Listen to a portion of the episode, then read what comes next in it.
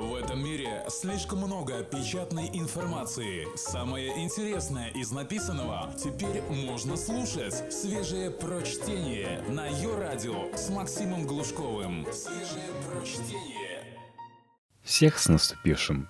Вы все еще празднуете, но, надеюсь, не увлекаетесь просмотром телепередач. Тем более, что эти фильмы вряд ли покажут по российскому ТВ. Новый год и окрестности. Что смотреть в праздники?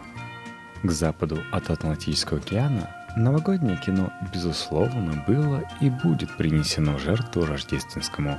Такова суровая реальность. Чудеса, романтические глупости, роковые встречи – их традиционно приурочивают к 24 декабря, по причинам коммерческим в основном. Так что найти пять кинофильмов, достойных внимания и содержащих связи с нашим главным праздником, оказалось непросто. Но не просто не значит невозможно, верно? Текст Коли Сулима специально для электронного журнала «Метрополь». Квартира. The Apartment. Билли Уайлдер – 1960 год. Сиси Бакстер в исполнении Джека Лемона в джазе «Только девушки» ведет извилистую жизнь.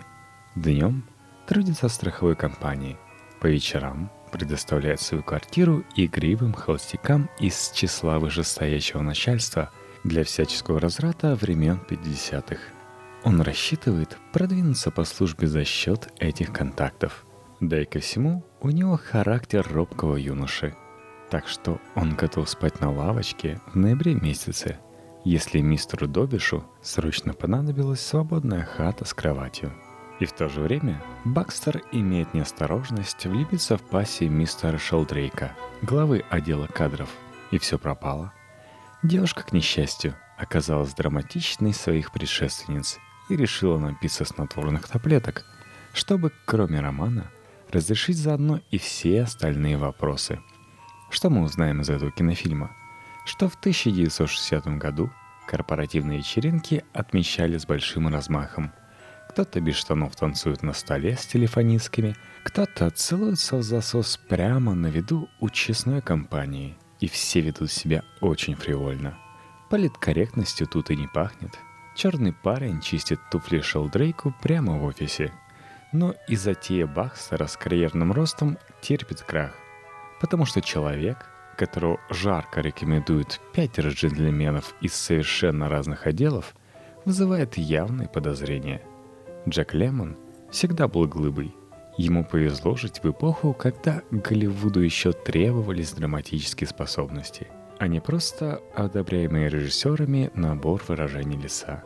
А еще здесь есть Ширли Маклейн в роли обманутой лифтерши, пассии главного героя.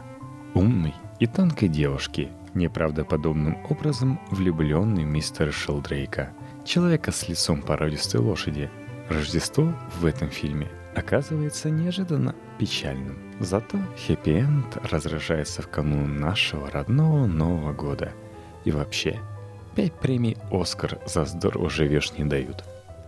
Эпоха радио Radio Days. Вуди Аллен, 1987 год. Не пропустите фильм – в котором родители Реби втроем отвешивают люлей еврейскому мальчику за то, что он растратил деньги, которые собирал на создание государства Израиль. Еще имеется дядя Эйб, которого соседи-коммунисты убедили в том, что Бога не существует, а верить следует в Иосифа Сталина. Тетя Беа, непрестанно ищущая будущего мужа среди недоумков, женатых авантюристов и геев – и куча других живописных персонажей. Я никогда не увлекался творчеством Вуди.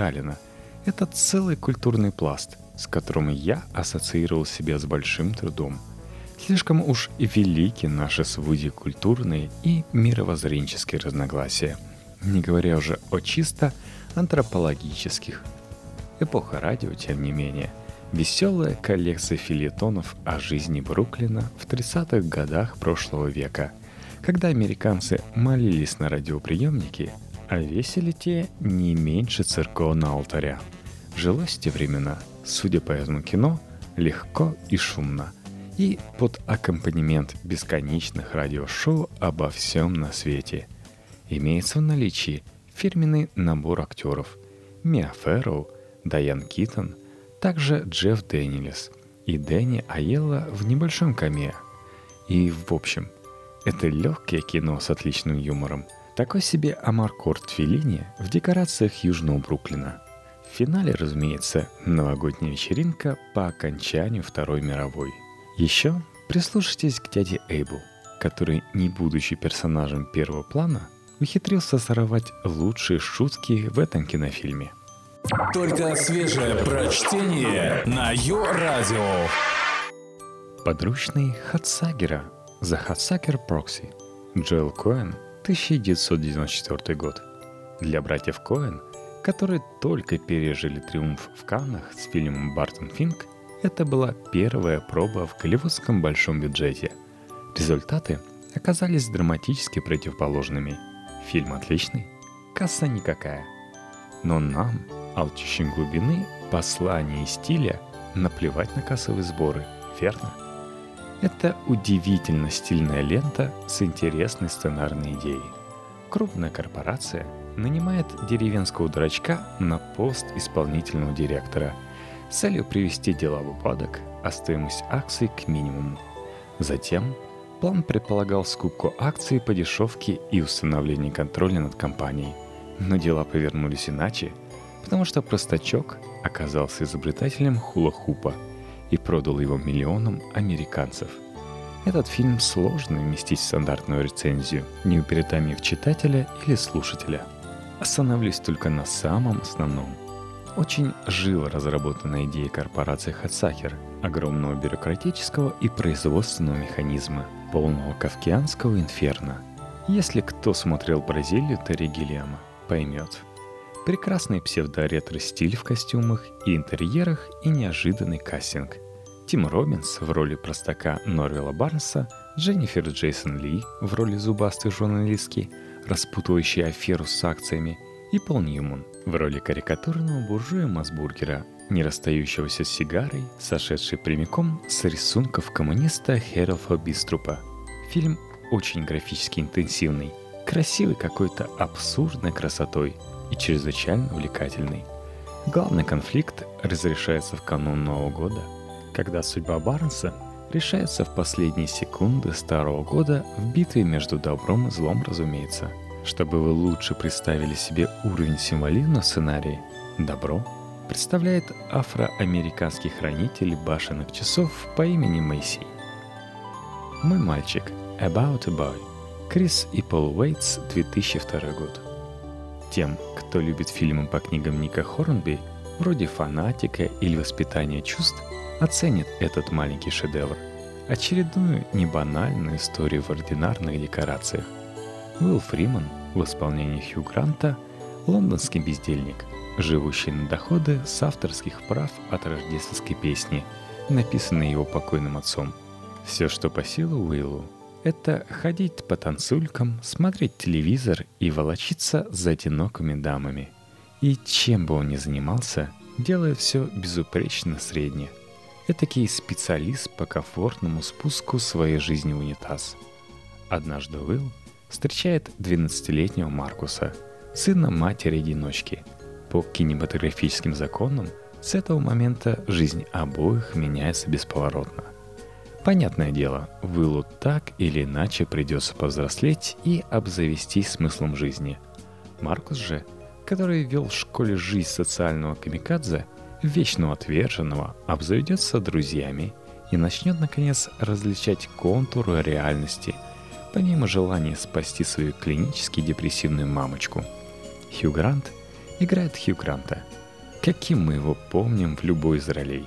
Рефлексивного, вздрагивающего англичанина, который по дикой прерванности сюжетов вечно отхватывает себе прекрасных женщин – Видимо, все они готовы нянчить его за красивые голубые глаза. Поперло чуваку. Кино это, хотя и снятое в США, совершенно британское. И в этом его прелесть, потому что нам позволили здесь найти живых людей в правдоподобных обстоятельствах и увлекательную историю с развивающимися характерами. Все герои соберутся за новогодней выпивкой, а мы, помимо кино – получим еще и прекрасный саундтрек от англичанина Дэймон Ко, ака Бэдли Дронбой. Когда Гарри встретил Салли. When Harry Met Sally. Роб Райнер, 1989 год.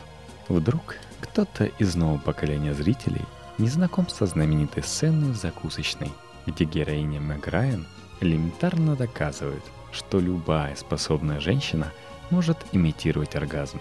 Вдруг кто-то не слышал словосочетания Нора Эфрон Этим людям непременно следует припасть к астальскому ключу романтического кино, известного нам как «When Harry Met Sally». Гарри и Салли познакомились по дороге в Нью-Йорк и постоянно натыкались друг на друга, пока не начали дружить. Дружба росла и в конце концов превратилась в проблему. Следует ли друзьям спать вместе или это разрушит драгоценную дружбу?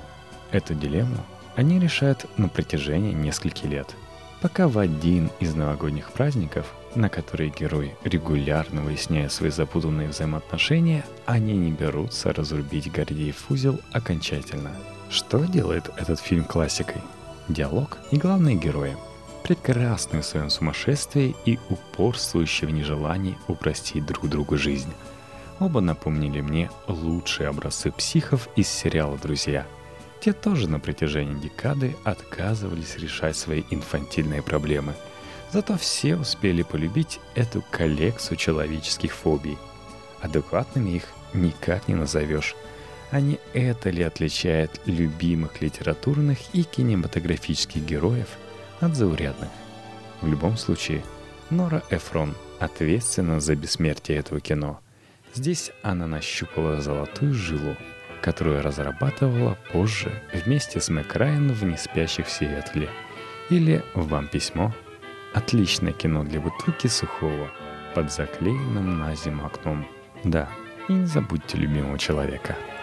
Я, пожалуй, посмотрю что-нибудь именно из этого кино, а не «Иронию судьбы» или «С легким паром», первую там или вторую часть а дважды в подарок отзывов на radio.com в разделе «Напиши ведущему» «Напиши ведущему» на podsa.ru в нашей группе ВКонтакте vk.com slash в подкасте и, конечно же, в iTunes. Хотя там маленькая проблема, что нельзя ответить. До новых встреч в этом новом году!